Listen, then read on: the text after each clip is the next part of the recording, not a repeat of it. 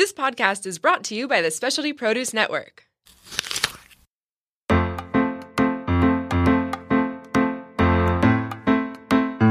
Dine Local SD, serving up the latest in the San Diego culinary world with a pinch of history.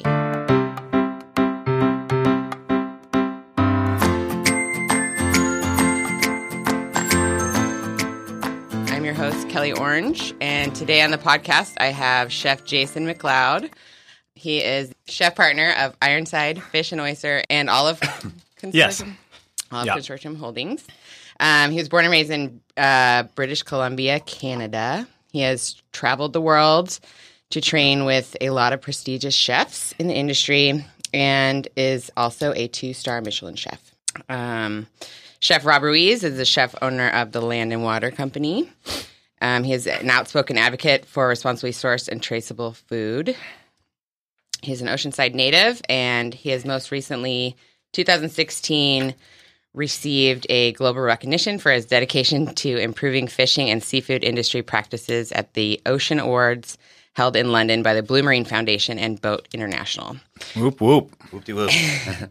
Um, we also have David Hayworth, who is a local San Diego fisherman, born and raised in San Diego, and began commercial fishing at the age of nine. Which is only ten years ago. Yes, young one. um, so today we wanted to talk about the Rising Tide event that you guys are doing tomorrow evening at the Land and Water Co. And um, talk about um, the importance of sustainable seafood and what you guys are doing supporting the local fishermen as well. Cool. Absolutely. Well, let, we'll let Rob kind of start it because he's the uh, vision of this dinner tomorrow night. So we'll let him the, pr- the pressure on him. I like to do that. Uh, thank you. Thank you, my, thank you, my kind friend. Um, I guess um, I had an opportunity um, to to get something on the calendar uh, to kick off spring end of spring, beginning of summer here. And um, you know, in the years of the restaurant scene here in San Diego, there's been countless farm to table dinners and a lot of farming, and you know, I understand it, and I'm a full advocate of it. But as far as our fishing goes, I feel like our San Diego was built on a legacy of fishing. It was in the 70s, the tuna capital of the world.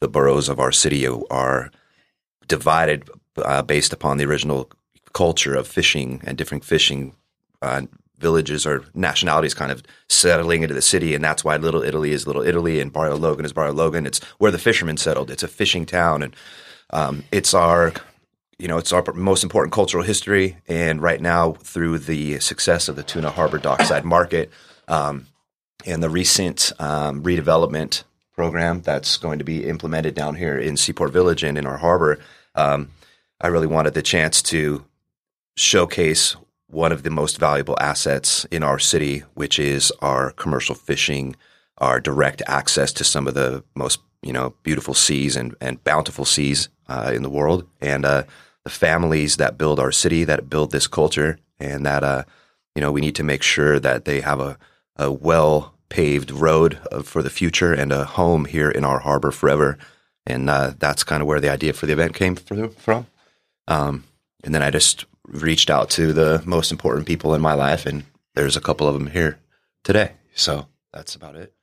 How's that? Cool. That was pretty good. That was pretty That was very good. That's good. pretty good. That was very good. That's, you, that, you impress me every time you speak. I love it. I love it. Yeah, I mean, you know, for for us, you know, um, Rob and I have you know become friends over the last few years, and and obviously we both have two seafood restaurants that open pretty much almost the same time. I think Yeah. within a couple months of each other. Yeah.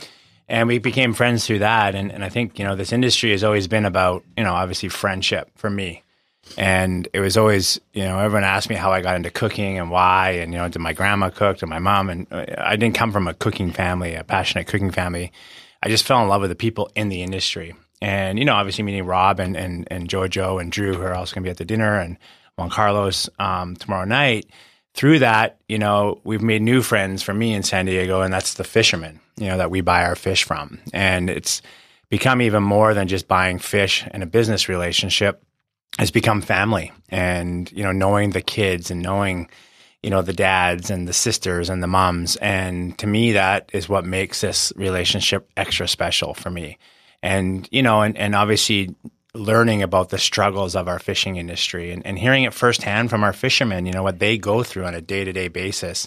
You know, the struggles they have when, you know, it's 85 degrees in, in, in downtown San Diego and but you know, 30 miles out, there's windstorms and the guys can't go out in their boats, and what that means to them, they can't make money. Mm. So it, it, really has been for us the last you know roughly two years. You know, um, we opened Ironside three years ago, but in the last two years, we've really forged this relationship and constantly asking questions. You know, how can we help? What can we do? How do we keep this business alive for many many generations?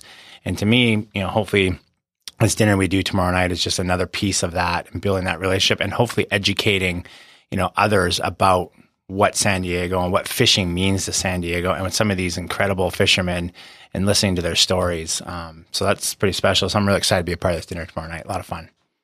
Yeah. So you said um, Drew Drew Deckman. Mm-hmm. Yes. He's also part of it. Jojo Ruiz from Lionfish, and Drew Deckman is um, Drew is from the uh, his restaurant is El Mogor or Deckman's, Deckman's at, at, El Mogor, yeah. in Playa Guadalupe. But I wanted to make sure that uh, Drew sent me a message today about him not being here. So, Drew, we miss you very much.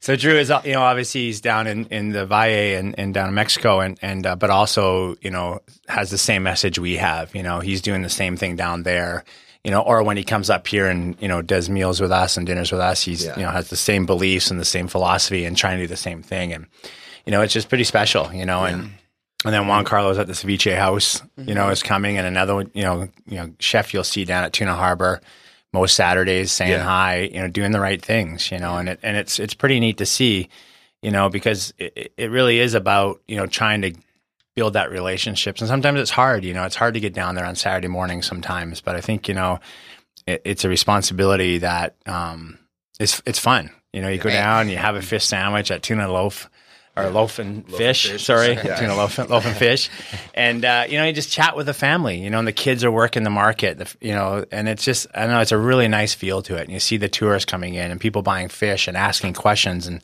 and seeing things that they may never have seen before. You know, and, and to me that's it, it makes it pretty special. Right. Yeah. And for us as fishermen, it's neat to interact with the public and the restaurant owners and have them come down and um, explain what they're doing with the fish and mm-hmm. you know how they're cooking it. You know, because we tell them some of our recipes, they tell us some of theirs, and it's been really neat utilizing whole you know the whole fish and all the different parts that they've done. You know, stuff that we never realized was could be done with the mm-hmm. fish.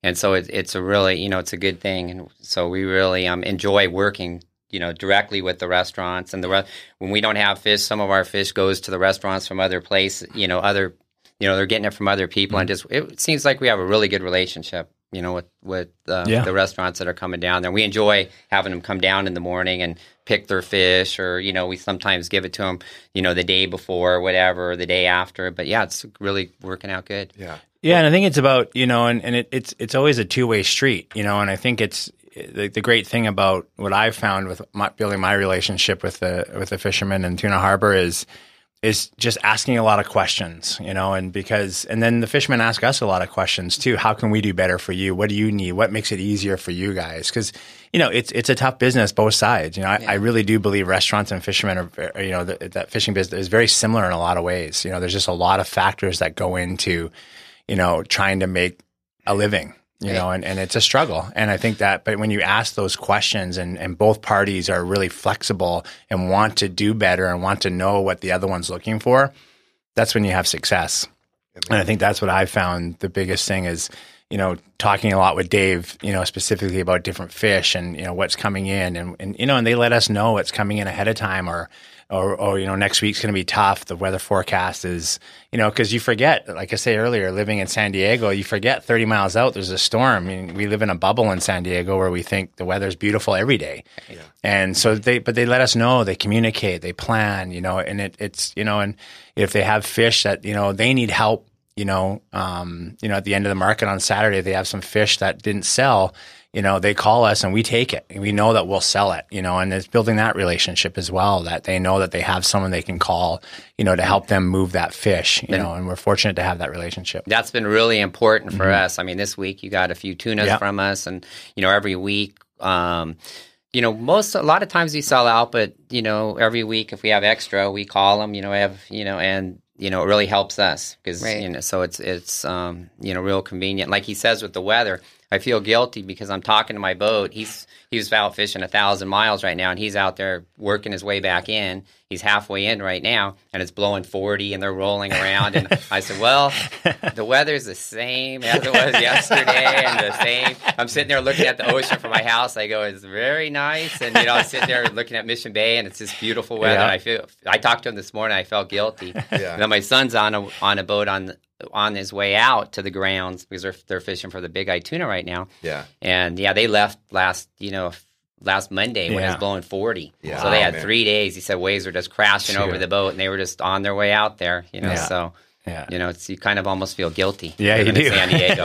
Right. There's uh, one one top one point also about the dinner that we're doing is really important. Is um this event is a slow food urban and a slow fish event, and they're backing it. And Sarah Scoffler is the head of the slow food urban Yeah. here in San Diego, and that also relates to Drew Deckman. Drew is the head of uh, Slow Fish Baja, basically, and um, has brought me along into that slow fish family to where you know basically they're uh, extremely uh, strong advocates about uh, you know responsibly sourcing your products, but all the way down to the time and- distance that your products have to travel to get to your restaurant or to get to your plate, basically.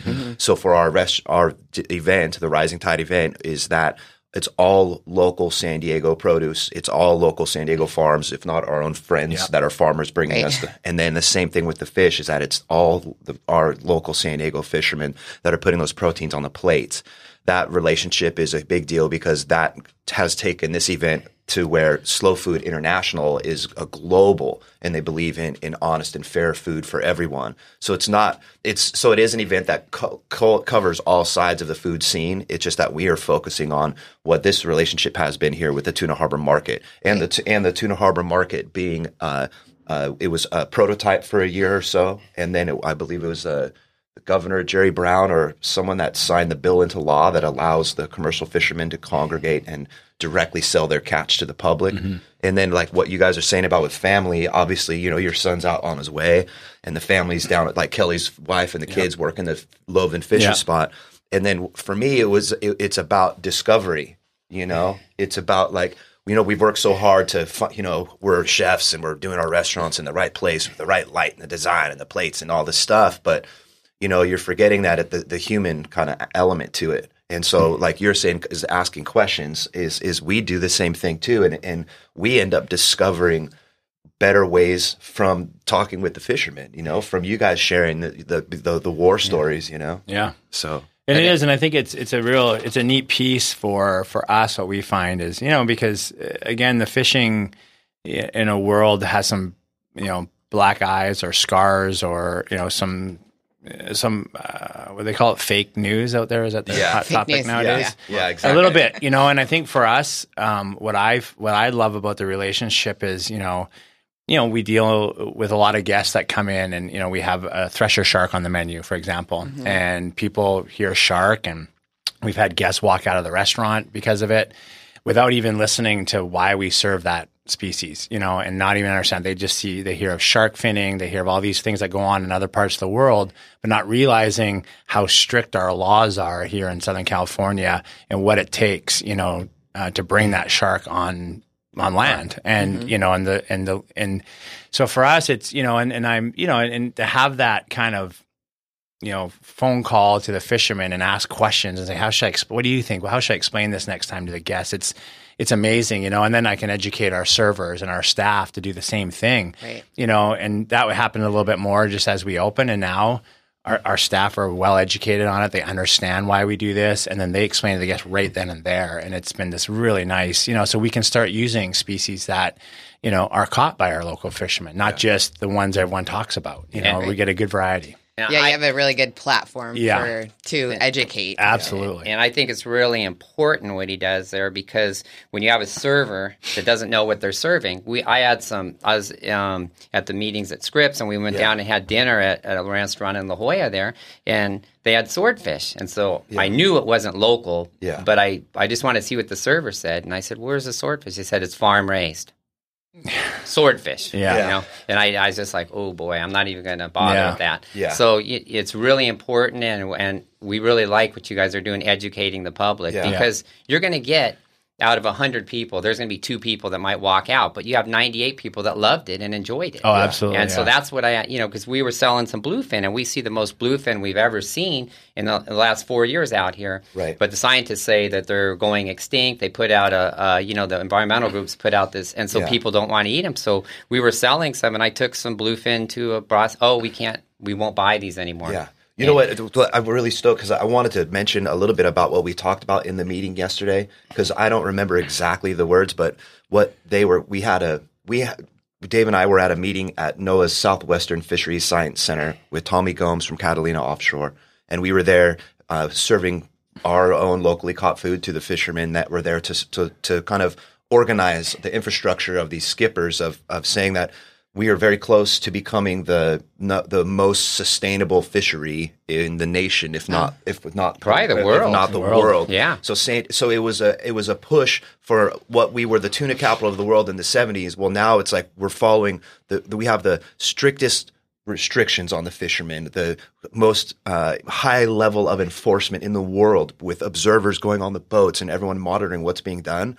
And yet the fishermen have still found a way to bring in the catch and do it the right way. And w- where our goal is to soon be within the next few years recognized as San Diego can be the n- most sustainable fishing community in the world, or, you know? Right. Um, but there was another point that I'm totally spacing on because the coffee hasn't kicked in yet. it is early for us. Yeah. you need a highball energy drink or two. No, but it was about um, it was about the the seasonality of fish. One thing that people don't realize is the seasonality and what the fishermen have to go through with when they have closures of sp- certain parts of our waters that they can't fish. You know, or like serving the thresher shark. Uh, we talked with the, one of the scientists at NOAA yesterday, and she at our the event, sorry, and she's been studying thresher for forty years. And she's like, people don't understand that the populations have come back, that a thresher has a smaller mouth that's eating lower down on the food chain, that it's super good for you, and that it's in abundance here in San Diego. And then uh, I also love Jay because Jason because of when he's not serving salmon because we're not in Canada and the salmon's not in season. So instead of him bringing in salmon from all over the world to his place, he's like, well, when the when our salmon season starts and we can start to get California kings and work up the coast, then he'll carry it. But the same thing, people walk in, they're like, "You don't have salmon? This is a seafood restaurant." Right. And that's the only thing I eat. Yeah. so- Yeah, that was Yeah. that was a struggle when we first opened. It was one of the biggest complaints we had was you can't be a seafood restaurant if you don't have salmon on the menu. And it, again, and it was about educating, you know. But and over time, and you know, to me, in in a in almost a selfish way, I guess, in some ways, you know, having the fishermen, the local guys, when they walk through that, we always time it that they come during lunch. Um, you know, because the restaurant's you know full with lunch customers, then all of a sudden the guys walk through with a you know 150 pound swordfish or some tunas or a shark, Yeah. and pe- the restaurant just goes silent. Yeah. and they're just like, wow. And then it, it's neat because the servers get proud, you know, because all of a sudden they can talk about it. They know the fishermen coming in. You know, we keep we have the fishermen on the menu, you know, and they can say, "Oh, that's Dave walking in with that's what you know, that's what we get from Dave," or "That's Kelly walking in, that's what we get from Kelly." And so it's it's it's all part of that, but it was a struggle, and, and our servers were uncomfortable at first because like it really was like three or four guests out of ten mentioned salmon, Yeah. and we realized real quick, and it was something I didn't even think about when we we opened the restaurant that we had to talk about that to our servers. We had to re go back and start retraining and let them know, you know, that this is why we do this, you know, and it, it was hard, and it was hard on the servers. It was uncomfortable for them, you know, and, and I think once they got stronger and understood. It just became natural, and you, and now those questions don't happen. We don't even hear salmon questions anymore, and it's kind of that's that to me is what makes it also worth it, you know, because people are listening. And I think that's just keep getting that word out and, and, and having people understand what the luxury we have of living in San Diego with these great fishermen. Mm-hmm. And, the, and like Rob said earlier, the history of San Diego and that fishing, Yeah. it's, it's incredible, you know, Yeah. and it's We're- something we got to be proud of. Yeah, and like we as chefs, it's like it's like when we when when like Jason or I travel, we go to other countries basically, and we're going to walk into a chef's kitchen. We'll always like, you know, I'm not going to touch a plate in that kitchen unless the chef says touch that plate. You know, it's you're showing respect to protocol, and I think that what we're trying to do is like none of us would be here if the fishermen didn't come here and set up shop and find that this is a good place to be, you know? So in a way, it's like we're, we're paying respect to them for opening the door and letting us be here to have something to put on a plate, you know? Mm-hmm. And I did want to touch real quick on the, the bluefin that you're talking about Yeah. that I've struggled. I made Jason and I, we've struggled. Vi- it's a huge topic. And, and so I've worked super hard through Southwestern Fisheries Science Center and finding these people who are the experts on bluefin tuna in the world, you know, because there's two experts. There's the fisherman expert and there's a science expert, you know, and then us chefs with our big egos and attitudes kind of get in the way, right? who think we're experts. make- you mingle, you mingle in there. yeah. Well, I, well, well, because I'm, I, I can, I can say that you know I work in a restaurant and I, I cook and I can and I try to cut some fish, but I'm not a fisherman and I'm not a scientist. But I can listen I can repeat what they tell me. And what I found is that in the world, the the bluefin tuna that's being sucked out of the Pacific and it's all all the problem is that the U.S. market, the amount that the United States consumes of bluefin is like 2% of the 96% global catch. And that if the United States and if the U.S. fisheries, if we're not going out and catching bluefin, then when it comes where they have a table meeting and they're going to decide the fate of the bluefin, the U.S. doesn't get to have a say because we're not fishing that species. And then what I found is that what these guys say is that, that if you're getting a bluefin from a local San Diego fisherman that's following the strictest quotas in the world, the highest enforcement, the observers on his boats, his catch is being monitored, then that's the best bluefin tuna you want to buy because you know it's coming from the right way, the right person. And also what the slow fish movement's hashtag is, is know your fisherman. So if I mm-hmm. know Dave and he's bringing his boat into San Diego Harbor and he's sitting low in the water full of bluefin tuna, then I know that that's the bluefin tuna. If I'm going to buy, that's where I'm going to buy it, and that's who I'm going to buy it from because I know he's done the right thing. You know, if you're bu- if you're ordering something off of some sheet that's been frozen coming from some country that you can't pronounce, that's a mistake. Mm-hmm. Right. You know, it's about knowing your fisherman and that specialty produce, knowing your farmer. Right. And I think that's uh, you know couldn't be said any better. And, and Rob and I have talked about bluefin specifically together. You know, and it's uh, one thing that always stuck with me with Rob.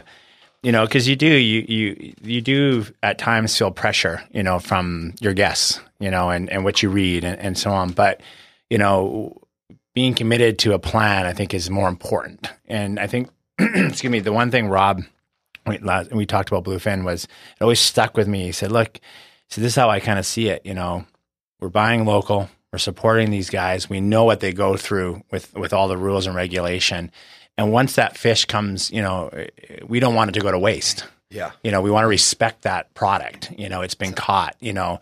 Because it was it was one of those things where you really do you kind of you're weary of you know because you do get you know but again like Rob said if you know if it's local and it's off Dave's boat then we know that we're going to use it Yeah. Right. you know, and we're gonna be okay with it. Yeah, and, then, and and another product that we don't talk a lot about, um, you know, and Dave and I have had a lot of conversations about it. And again, for us, the bigger picture is support and through ups and downs because it's one thing to support during the ups, but when things are down, a lot of people run. Yeah. And I think for me is, you know, we bought we buy frozen whole fish from Dave. And, you know, and, and people are always a little nervous when you say frozen, you know, because it's just a bad thing. But I'm okay saying it. You know, I know where I'm getting it from. Dave tells me exactly how it's processed, how it's looked at. And through the off season when we can't get fish, when a lot of fishing's down, I know I have Dave as a resource that he's respected the fish that he has. And and I would bet my life on it that people cannot tell side by side, you know, the product that Dave gives us. And I think to me that again, I, I struggled within myself at first because, you know, all the things I was kind of taught and told about is, you know, fresh as, you know, obviously. But to me, it was about educating myself, speaking with Dave, having long conversations. And, you know, and if, you know, every once in a while there would be a bad fish. You don't know until you open it up. But, you know, talking to Dave about it, what do we do next time? How do we do this? And I think for me, I don't know. It, it really is the commitment all the way. It can't be just when things are good. And I think that's a bit of a struggle still. That, you know, you got to understand that these fishermen have to make a living all year, not just when fishing season's on. So, how do they do that? Right. It's building building that level of trust. Absolutely. You know that that you know that they want to give you the the best product and that they're doing the best for you as well as for themselves. Absolutely. Really important. And I think that to me is I don't know. Is is again, it's, it's you got to be in all the way, you know, and really understand and educate yourself so you can talk about it, you know, and understand how that fish is being treated, Right. you know, on the boat, and it's being, you know, Dave's not freezing the fish because it's you know 25 days old. He's you know it's coming off the boat and being frozen because they're planning ahead. Right. They understand what they need to do with their catch, you know, and they're responsible for that. Yeah, and, and most of these people that are complaining about it being frozen or not, they don't realize like that that's every restaurant unless they can walk in and see a chef back there and or and see what's going on. Every restaurant that all these people have been eating at, they've been getting low quality frozen imported fish shoveled onto their plates for years, for decades, and these are the ones who are going to complain about it. You know, they don't know what they're talking about, really. This is w- what we really appreciate about working with you guys is it's it's tr- trouble for you guys also to um, like you can call up a wholesaler and say I want 20 pounds of loin and they'll have it delivered to you and it makes it really easy. You just know you're going to have exactly this loin. Where did that loin come from? Who knows? Or you know they'll tell you country of origin. Yeah. and so when you buy a fish from us you have to cut it open and every tuna is a little different you know how it died when we fought it how long it was. Some can be and so you have you don't know it's till you cut it open. Yeah. you know exactly what it is. And so like if you buy 10 tunas from us uh, five of them will probably be number ones or four will be number ones and you'll have some number twos and then probably one or two will be a number you know number Yeah. three grade you know which is fine but it's just cooking it's you know you have you know it's it, you have to cook it and then i wanted to touch on the bluefin back to that for a minute is that it was super discouraging. uh, You had touched on it when we were negotiating because we went to negotiations with our quota for bluefin, and this is just rough estimates. It's not down to exactly, but let's say Japan got 15,000 tons quota. Um, Mexico got 7,000 tons over two years. I'm talking um, Mexico. Um, yeah, over two years, and we get 700, you know, 600 and some tons over two years. Wow. and like it's 300 some a ton and mexico's catching 3000 Yeah. and it's the same fish. We can see them fishing there. And so it's pretty discouraging for us. we see them setting on you know right on the border. We're sometimes fishing side by side. And and it's you know it's kind of sad for us. And then you know sometimes like you say you feel like a criminal. You call someone oh we don't want to buy them Yeah. and then just real quick on the science they're not even counting the fish over here they're counting they're using the science from japan you know for the the log books and stuff from over you know across on the other side, of, other the side of the Pacific. Pacific. Yeah. And they're not counting these. And what happens with fish, highly migratory, is what happened is they're stacking up over here right now. I tell people it's like Club Med over here for them because we're not allowed to fish them. Yeah, And there's sure. fish from here all the way to Canada, and they just swim around. We have to look at them. Yeah. So you know, it is discouraging. Um, I know our government's trying hard, but when we go to negotiations with Japan and Mexico, they just eat us alive. Yeah, And well, so it's, it's, it's like, well, it's like it's it's kind of like they're they've tied they're tying your arm behind your back while everybody else is playing with two hands. you know? Yeah, yeah. And, and and and I see both sides of it, and, and because I have been lucky that you know, like the access to the history. I mean, you just the the sitting around and talking with a group of fishermen. You know, like I wish Pete Halmay was here because he have some. He's got all the jokes about about fishermen and their tall tales or whatever. But um, Yeah. but you really do. You learn about like like what I learned in our meeting the other day about. Well, when we're out at sea and I have a crew, this is what the crew eats, you know. And uh, Josh was was the fisherman there that I was think was Yeah, talking. yeah. And he was like, he's like, when a fish comes on board out at sea, I mean, they're taking the visceral organs, or ta- you know, they slice it out, they'll salt the stomachs, hang them up, and deep fry them crispy. The fins, the every single thing, the whole head goes into a soup stock. So it's like when they're out at sea, and you realize how limited your access is to resources, that nothing gets wasted. And that mentality is kind of like what we're bringing from the boat into the kit into the restaurant, Absolutely. kind of. And there's a lot of guys doing it. And the, and the name of the Rising Tide event is because there are guys like Davin Waite at Wrench and Rodent. You know, Amazing. that guy's he's amazing. Amazing. And, and, and the, Incredible. the, the no Always waste chef or whatever, right? Yeah. And then Tommy Gomes and the guys at Catalina, the collaboration kitchens, and their Mm-hmm. their movement and they're pushing behind it as well. You know, obviously everyone is we're all businessmen here, we're trying to run it, but what I see happening is like if you go back three years ago, before Yeah. before Ironside or before Land and Water, before what was going on, at least now there's like there's kind of like a the the tide is raised up these restaurants as boats that now we can all interact together and that we're we're pushing this movement forward you know? And it's a you know i mean like when i before you know i used to be a dishwasher to a fry cook to a short order cook to whatever. And and you know, I would be out in Hawaii in this little hole in the wall somewhere, and my mom would come over from the mainland and visit, and I would always be so excited, and I would make her like the best baked potato I had and the best lobster tail, and like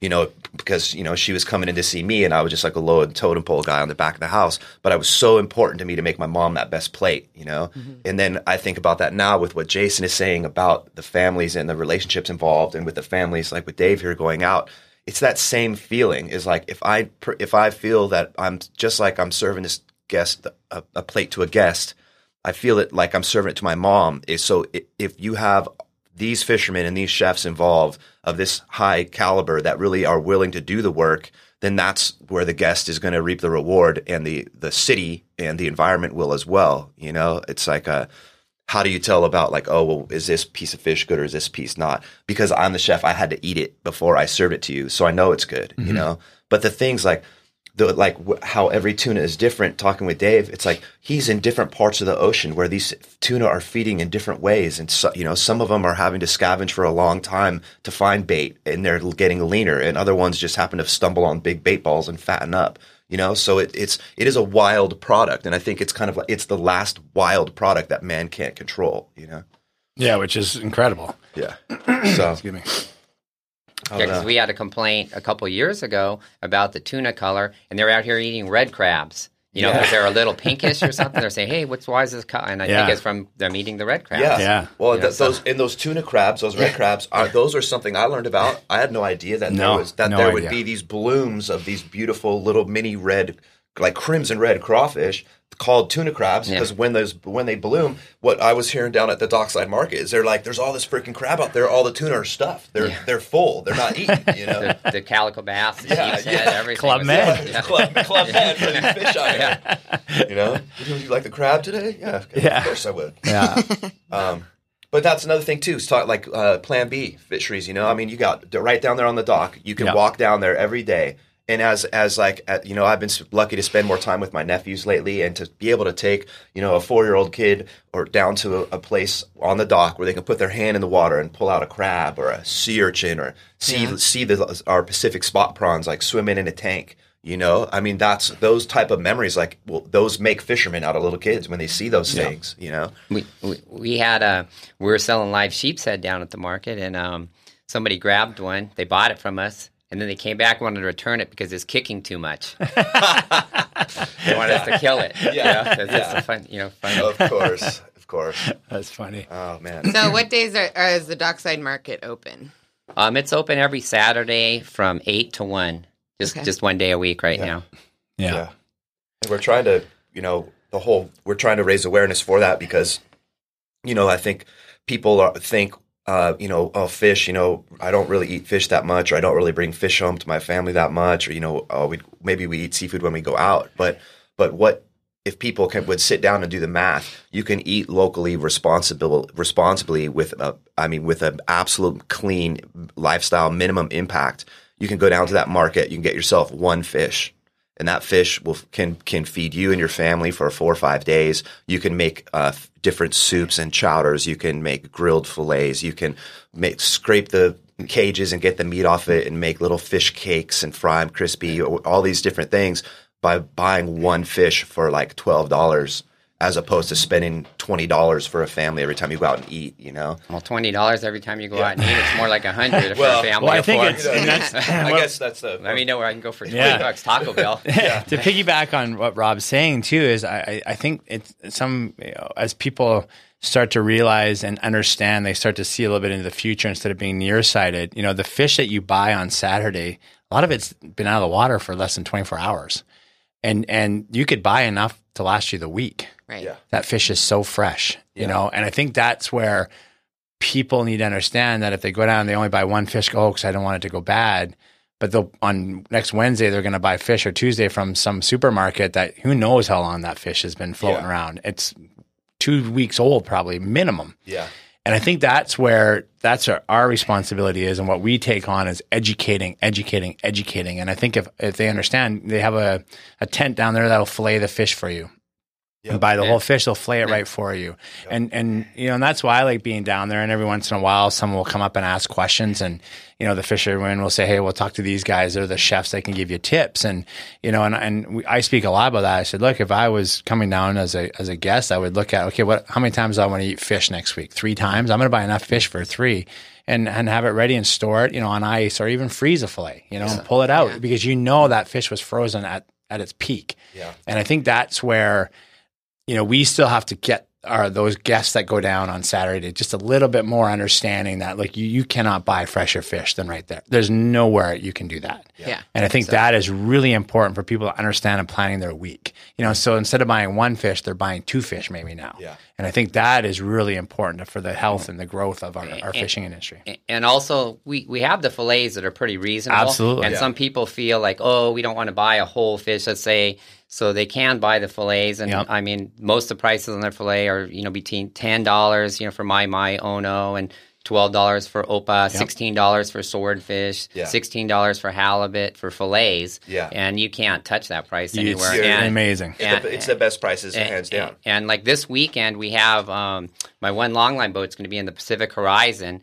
So, um, you know, he has a lot of um, big eye tuna and opa. Yeah. And so we're going to, I didn't even, I kept all the opa for the market. So we're going to have like 20 some opa and I'm just going to sell them through the market instead of to the other markets. And then, so he's going to be coming in this Saturday. So it's going to be a, you know, we'll have a lot of fish. So it's Yeah. a good day if you want like uh, tuna and opa. We're going to have a lot of those. And hopefully guys are going to come in with some rockfish and sheep's head because that season just opened. Amen. The the number one Jay at Ironside, he was one of the first dudes who started doing the whole fish, mm-hmm. where you could come in and choose out how many in your party, four, five, six people, and then you could pick out one fish that he'll bake off whole for you, and then they'll come out. It comes out to the table whole. They show you how to eat it, and you get to eat one fish that would feed like it's like a biblical experience. You know, it's like your leader. You know, um, so that and and we're trying to show people that that we're trying to show people that the whole fish is where it's at to utilize the whole Right. thing. You know, Yeah. another um, point um, about the whole fish is when you make a soup stock at home. I mean, literally, uh, put on some water, throw in an onion, a carrot, and throw in the head of one of these fish that you get at the market. There's a woman, uh, Louise Hay. Louise Hayes, the Hayes Foundation, and um, a woman named Heather Dane that uh, let me do a recipe for one of their cookbooks. That's the bone broth cookbook, which is a big rage right now of, Yeah. of, of the nutrients that are in stocks and liquids and soups made from bone. And one of the best things about making a fish stock is that you get that same bone broth level of nutrients in your stock by going to the market and get and getting a whole fish. You you could just go in there and ask for the heads or the cages, and it's going to be the best quality that you can get because it's the freshest that you can get. I mean, you can watch the guys open up their boats and pull fish out and put it out on ice, and you can pick it up and buy one and take it home. So I think that's awesome. It's incredible, and, and when you're down there on Saturdays, when it's a busy Saturday, it's it's so nice to see because you can see Dave. He'll be up there, you know, talking to his guys. The boat would be parked out there sometimes, and they'll be like filleting opa to order fillets to get it up because they've sold so much. So you see how fresh and that connection. It's like coming right off the boat onto onto your hands Yeah. to take home, and you just you can't beat that. You know, there's nowhere else that you can do that, and I think that's you know, and the best time to be down there is at like 7:45 because you'll see people start to line up, and those are the savvy shoppers. Yeah. you know they know what they're doing. They're down there and they're they're there early and ready to rock. And you know to watch that is it's incredible. You know, and I think for us, you know, it, it- it's a really nice feel to know that you know this is happening. And I think that you know the struggles are always going to be there. Um, either way, weather, you know, guests, like all the things that we have to deal with. But I think as like I say, as a team, you know, and and coming together and help each other out is just long term. Yeah, it's that's what's going to Yeah. be success. What make it successful? Right. Well, and the one thing that happened from me going down to Tuna Harbor dockside, and I would go down there, and I, it's hard for me to get there because I'll work service at my restaurant, and it'll be like wiping down my cutting board around two in the morning. So then, when I then to be down at the market at six, it's hard for me. But when I would make it, I'd go down there and I'd see Jason, and I would see JoJo, I'd see Juan Carlos, I'd see all these guys down there, and I'd be like, "Who the fuck these guys think they are down here picking through all the best fish when I because I'm in North County and I can't and I got to work service last night. I was like, all right. I was like, I see how it is. So then what I started doing and I got really lucky is I know I grew up in Oceanside and I know at Oceanside Harbor, even though it's kind of under the radar, that's where uh, a couple of the best spot prawn fishermen are going, and they got cages for Pacific spot prawns up there. Um, I know also um, I have a fisherman that I met. His name is Cody Wakefield that fishes commercial out of Oceanside Harbor, and I told him about the Tuna Harbor Dockside Market. And one really cool thing is that other commercial fishermen from different parts of San Diego, including Oceanside, when they are out at sea and they have a, they load up and they have a big catch, they I've talked with Norm Abel and the guys down there, and they, what they'll do is they'll let the, these other fishermen bring their catch down and sell it at the market as well. So it's not like just a they're they're trying to be open to all the fishermen from all over the city, mm, Right. And Inclusive. and inclusive, incorporate it, and they have to shuffle around. Like if two guys come there both with boats full of tuna, then you know they have to do some timing adjustments. And I know it's still a biz, it's still a market, but the fact that they're like, yeah, tell them to bring it. Oh, he got a bunch of local yellowtail. Tell him to bring it down because there's none in the market right now, and we want to carry it. you Right. know? It, benefits It benefits everybody, everybody. to have that there. Yeah. So then, luckily, yeah. So now Oceanside Harbor, which is like seven minutes from my restaurant, now there's the word spread into there, and you'd be surprised. These guys that are like, you know, now I got fishermen from Oceanside Harbor, and they're like, they're like, hey, they're like texting me. They're like, hey. Did you hear anything down at Tuna Harbor of uh, you know where they're catching big eye right now, or like you know they're they're like they're like don't tell anybody, but like where's where's it hot right now? Like where's the bite? And I'm like I'm like in a meeting with all the fishermen from Tuna Harbor. And I was like I can't say right now. I, I can't say. But um, but I've had gotten lucky, and so these other fishermen now are getting excited, and and he'll bring me like he brought me big white sea bass and big big monster local yellows, and he was calling me on his uh, uh, you know like he's on his boat on the way in, and you can hear the motor and the, and the, and the noise in the background, you know, where he's like. I got Ern, I got some fish, Ern," you know, and it's so. And then as a chef, you get excited. And then another thing too is like just like how, we have a little garden at Land and Water where we plant seeds because we want to everyone to know how important it takes, you know, to get a seed, germinate it, the 48, 50 days to get a beet, and then have that beet on your cutting board and respect that beet, you know. But the same thing, like when Jason's talking about a fisherman walking through with fish from the Tuna Harbor Market, the same thing when I when we have a local fisherman that comes in, you know, he's sunglasses, his face is just roasting red, salty, and he's coming in with his hands in the gills of two huge fish. You know, it's like as a as a cook, as a chef, as someone who wants to make good food, you know, that's it's so exciting, and because we want, you know, we always uh, have worked with now Catalina as well uh, because we take whole fish. It's very important to us as cooks and chefs that we get whole fish. We want we want to be able to look our product in the eyes. We want to look at the gills. We want to feel the scales. Did it? Did this thing get tail wrapped and they unwound it and now the meat's all blistered inside and it look you know the fish got mangled or you know it's that's important to us and it and it is true like Dave was saying about you know you have to cut this thing open to really see what it's like inside. So, I mean, I try to. Well, I think you hear so many stories. You know, so many chefs have talked about. I've always heard these stories. And a chef I worked for many years ago, and I was watching Mind of a Chef last night with David Kinch, and they always talk about that moment, the first time they were part of a kill, uh, whether it's a fish. David Kinch last night was the turtle soup in New Orleans, where he's from, and, and the first time he saw that turtle that you know alive, and uh, there's a connection I think that happens. You know, and I think for us as chefs and, and, and dealing with young cooks coming up through the ranks is there has to be a connection. That connection's not there with the food, it, it, it's something's missing. And I think for us, you know, when we have these whole fish come in and when our cooks see a fisherman walk through the door and know what they went through and the stories there, that respect is so much more. And when they overcook a piece of fish or they slip up when they're filleting the fish. They, they almost they feel it like they almost they feel it, means themselves. It means something to them instead of ah who cares just throw it in the garbage. Yeah. Right. Not knowing,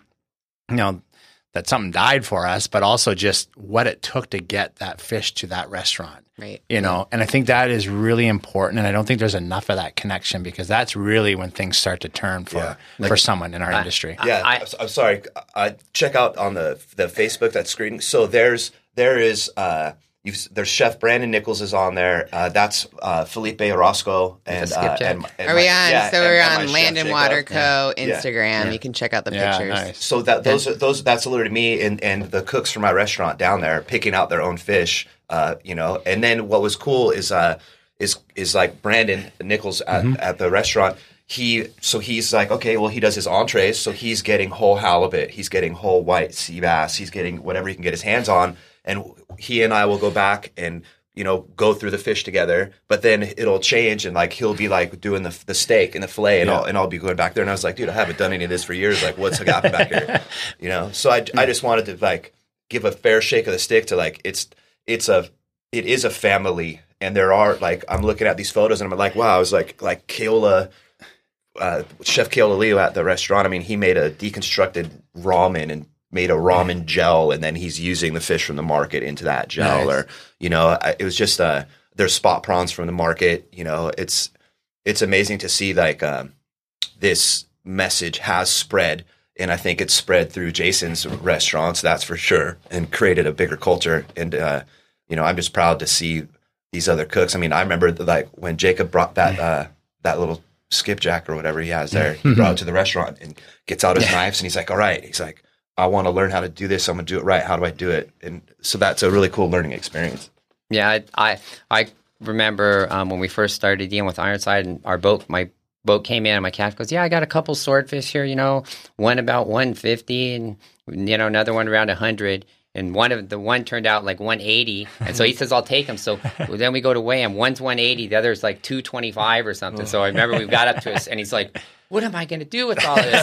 So, we ended up like cutting one of the swordfish in half. Remember Yeah, taking yeah, it away? He's like. "I don't know what I'm going to do with this." So we ended up having to bring one back. Yeah. you know, but we walked through the restaurant and there's people there and you know you and it just when we start taking them out of the truck Yeah. to walk them in the restaurant people just stop even on the street you know Yeah. going what and then, and then they follow you know you see Yeah. well he sees it they follow you right into the Oh, it's restaurant incredible. and, you know It's just- incredible. and so it's it's kind of a Uh, a neat you know neat experience even for us watching that So- Right, it, it does create that connection to the guest. You know, the guest sees that coming in. You know, and the having the respect for the product and for what Well- it what everybody went through to get it to the restaurant, and then you know to be a Oh, guest and, and be a part of that story as well is is really interesting. It is, and I think it's the you know the neat thing about it all is I think what I try you know to be to to do better at is you know I know we're not perfect. You know I know we still have a lot of work to do at Ironside, but I I know we're trying to do the right thing and we're always pushing towards that. You know, and and and I think when building relationships, you know, with Rob obviously and our our friendship and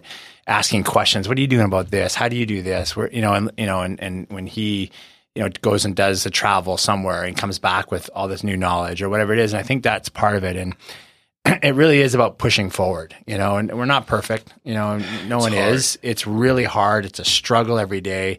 I think, you know, Dave said it earlier, you know, my sous chefs, you know, uh, I know it'd be so much easier for them at the end of the night to call, you know, a big box supplier and just order filet and know it's coming that they know they're getting exactly 20 pounds because that's what they ordered. Yeah. And then just the butcher in the morning would be a lot easier on the butcher just to chop those fillets up and everyone would get an extra hour of sleep. Yeah.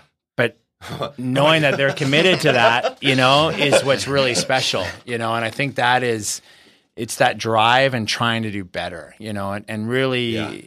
finding out things. Like that one. Yeah, yeah. There's Jojo right there. Yeah, now we're on uh, Ironside Oyster yeah Yeah. Instagram. Yeah. No, it's it's That was a beast. You Yeah. a lot of what they do yeah. on there. And and and, and Tommy was saying it, uh, the the marrow out of the Yes. out of the bones there of the of the spine, um, the cheeks off the swordfish, the bellies sometimes get trimmed off. You know, they can be, you know, he's saying that they make those bellies into bacon because there's so much fat in Yep. them. You know, But I think, and it's and, and, a lot of you know what we found is the cooks after we do we, we end up eating all the good parts, so to speak. You know, because most people just want to get that piece of fillet and that's what they want to order because that's what they know. You know, so we're eating the bone marrow, we're eating you know the Yeah. cheeks, you know, Yeah. we're eating the tail, we're eating the fins, and I think that's what's kind of cool. Yeah, that, that, you know, that was our that's our butcher. He's he's actually went with JoJo at uh, Lionfish now, and and you know I, I used to love it because Jeremy was about five foot five, I think, and probably about 100 pounds soaking wet. Yeah. And we were getting swordfish in at 120, 130 pounds, and he was breaking them down. Yeah. And I don't know, and you know, well, there you go, it's 225. That was that one it says up there. Yeah, You know? that's bigger than 120. Yeah, yeah. So you know, and I think that's what yeah, what was really cool about it. Jeremy would get these fish, and he would just stare at them for a couple of minutes and really think, "What am I going to do with this? this?" This thing would eat me if it was still alive." You know, Yeah. which is pretty cool. So, what is what is the biggest threat to local fishermen right now? What Well, would you say? you want to chime in on well, I, just um, um, you know regulations, and then just the new. You know, they're going to have the new development down at Tuna Harbor, and we're just nervous um, um, with what's going to happen. And you know, um, Gaff is you know from GAFCON. Um, we talked to him, and you know everything seems good with him.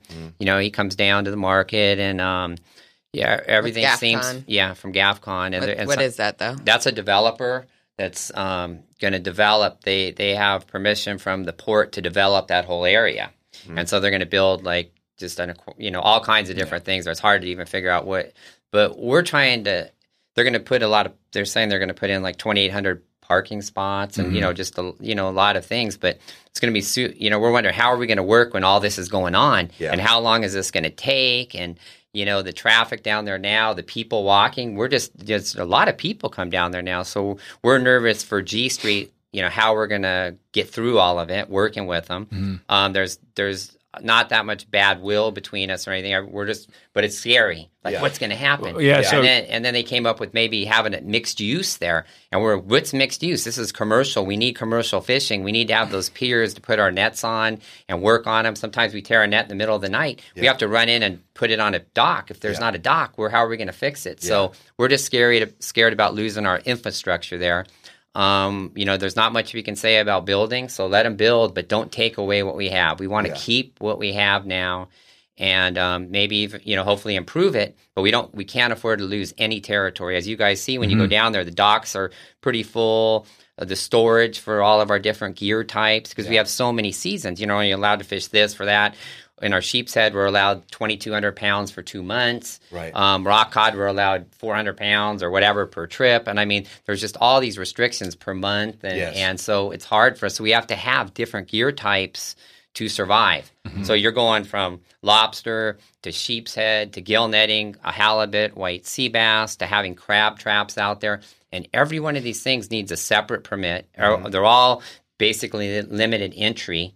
And so it's it's hard, you know, Yeah. to to put all these pieces of the puzzle together and make a living and then not to know what's going to happen where your whole base of operations. I have on the dock there I have um a tuna net, you know, because Yeah. we're the last tuna boat in San Diego. So it's the last tuna net in San Diego. So we have that on the dock, and the port's like, oh, move it before. And like, what do you mean, move it? Yeah. You know, we can't move it. And so, you know, we've had to move, you know, we've had some issues moving it. Yeah. And then we have, you know, probably 600 lobster traps, 30 fish traps on the Yeah. dock, uh, Yeah. swordfish gill nets on the dock. Yeah. Those are a mile. And so, you know, it, it- we, Yeah. you know, so we're really, you know, hoping, you know, and, and grateful for your guys' support and Yeah. trying to keep that infrastructure Yeah, that's that's where the whole kind of genesis for this event came from. Yeah.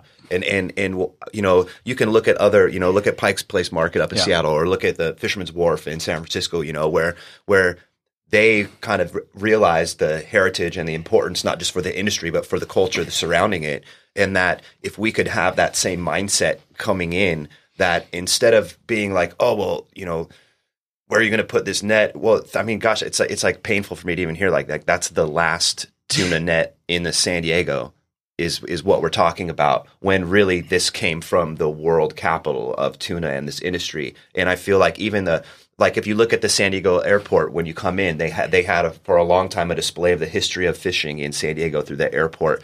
You know, you this this culture if it can be reimagined to where they're they're like, all right, well, the, we we ha- the, the commercial fishermen need a home. Why not not just maintain their infrastructure, but if with us with a small amount of space and a small amount of effort, you could create an environment that would be that excitement of the daily market. You could have all these people coming down and having tastes of the sea from different, you know, purveyors, different different people who want to eat food, who want to live this life. You know, it could be a huge source of revenue and a huge source of success and kind of like a badge of pride on the city as opposed to right now, like, well, that's why we're doing this. We want people to see that. You know, Right. Yeah, so and you know we have a really huge opportunity here to really like set in some new structures, you know, and and and new direction to really help, you know, the fishermen do what they do and keep them going. And and I think yeah, there is a good partnership. I think it's about a 1.5 billion dollar project that's going to end up happening down there. And and Dave's right. I mean, who knows how long that takes? You know, that Right. could take 10 years, you know. Um, you know, so it is about, you know, educating the public and, and, and, and supporting the fishermen, trying to get what they need. You know, they're only asking for, you know, what they need. They're not asking for all the bells and whistles. They need a place to do their work. Yes. And I think that's really important, a part of this project. And if we don't get behind that and support that, you know, places like Land and Water Company and, and Ironside would really have no meaning anymore. And it's really, and, and we're, you know, and, and that's what we are. We're local restaurateurs, you know, ch- you know, trying to support San Diego and we're proud to be in San Diego. And that's what our connection is to Tuna Harbor. If Tuna Harbor is not there, what is our restaurant anymore? You know, the- well, all we fought for and struggled for, really, the meaning's gone. And without meaning in our restaurants, they're just another restaurant. Yeah. Right. What are you doing it for? Yeah. Seriously. All right, guys. So the event is Rising Tide. Yes. It is tomorrow, May 2nd, and it's at the Land and Water Co. There are still tickets available, correct? They, I, Or did they I- sell out this I, morning? I actually didn't look at the t- the ticket sales report this morning. And, All right, and, well. and so what I would say is that anybody interested, please race to landandwaterco.com and try and, and see if there's still some available. It, it was one of those things, you know, the nature of of the beast when we do these events, you know, we'll market them for a while and things will kind of happen. But a few days and the day before the event is when everyone really makes a decision. That's and the so- San so- Diego culture is Yeah. like, what Yeah. am I doing tomorrow? yeah. So so I'm literally like I just got to I'm getting messages as we're doing this about like you need to call me now. The tickets are out of control. Uh, you know. So Well, I'll, I'll, We're gonna have to do a second dinner life, then. right? We have to Yeah. do another dinner. yeah. Yeah. tell them how many how many how many minutes notice you gave me this morning to be here. Yeah, I, yeah. So I, Dave called me, or Dave called me a little bit earlier, and I was doing something, and then I called him at nine forty-four, I think it was, and I and he said he says I'll be there, I'm on my way, and he made it down here in like thirteen minutes. It's actually an hour drive for him, and he made it in thirteen minutes. No, I live. In, I live in Bay Park, so I was close. it was nice and close. So it was nice to have Dave down here, obviously, because it, it, at the end of the day, you know, it, it really is about a partnership, you know, and, and I think we're, you know, we're really uh, excited, you know, and, and to keep doing this. And tomorrow's gonna be a lot of fun. And, you know, if you didn't get, you know, tickets for tomorrow night, it might be sold out. We're going to do another one. We don't know a date, but we will. We'll- we'll we do always do. one. And, and uh, we'll figure out some more dinners to Yeah. do. And, you know, somehow we could do some down at the docks would be a lot of fun. Yeah. Well, I keep trying to talk to Jason. I th- I've sent him. You know, for some reason he pretends not to get any of the texts I send him. Okay. Oh, you're not the only one. Okay. Yeah. 'Cause I was like, well, I like to think I'm busy, you know, that makes me feel important. okay. Don't feel like No, it's okay to get. He didn't even respond to me at all on text when I was doing this until I think it was Sunday. Yeah, so, yesterday. Yesterday. He's all, "Can we do it at 10 a.m.?" Okay. Yeah. But uh, yeah, no, that we, he and I, I, I've been texting him, and I, I did, I have been wanting to do an event with him, and uh, uh, coming up for maybe November. Yeah. Um, and then I would love to incorporate the, uh, this. You know, basically what I'm trying to do is I'm, I want to get into side inside some of his restaurants. You know, so I can like write, write down all the notes and you know steal all, take any of the dishes I like, and then be like, "This is awesome." You know, Well, how do you make that lobster roll again? Yeah. but yeah, I, I I would I think that this is a, an an important enough message. I mean, obviously, I mean, without I literally had the opportunity because another sponsor for the event and the and uh, that I have to give some respect to is the Casamigos Tequila. Yes. you know, they came down and basically said, "Hey, we like what you guys are doing. How do we get involved and and what can we do?" And and and I was like, "Well, this is what's important to me right now." I had just been prepping to go to the, the event at the Broadway Port Pavilion Oh, okay, uh, yeah. where this discussion was had. Um, and so they're like, all right, cool, well, let's do it. And I, t- and I just texted Drew, I texted Jason, I texted JoJo because I just was like, oh, okay, I'm going to do this event. Who's available? And every single one was like, within five minutes, uh, actually responded and was like, and yeah, it was like, yeah, for sure, yeah, for sure, because you know everyone here, obviously, we have a, a, a you know our local San Diego seafood. We have a big stake in it, and we we want it, and you know we want it to be there for a long time. You know what we should really what we really need is to have one of these Comic Con comic book people write a so give us a comic book about you know a fisherman with superpowers that catches Yeah. fish, and include the dockside into the Comic Con experience. And I think and I think they'd be, they'd be set for life that way. Yeah. sure. Well, you guys can go check out Tuna Harbor Dockside Market. It's open Saturdays, 8 a.m. to 1 p.m.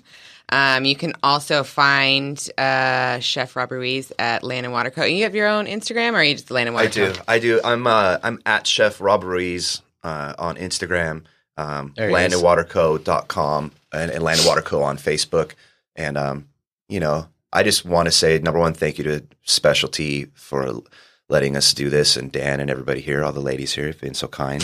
awesome. awesome. You are and, welcome. Uh, you know, the time that you know Dave and I mean these guys fish. These fi- you know fishing is no joke. I mean, I, I really want people to be able to see that, Right. And then, uh, you know, and that's a big honor for me to be with Jason. You know, I look I look up to him a lot, a lot, and uh, That's just because I'm taller than him.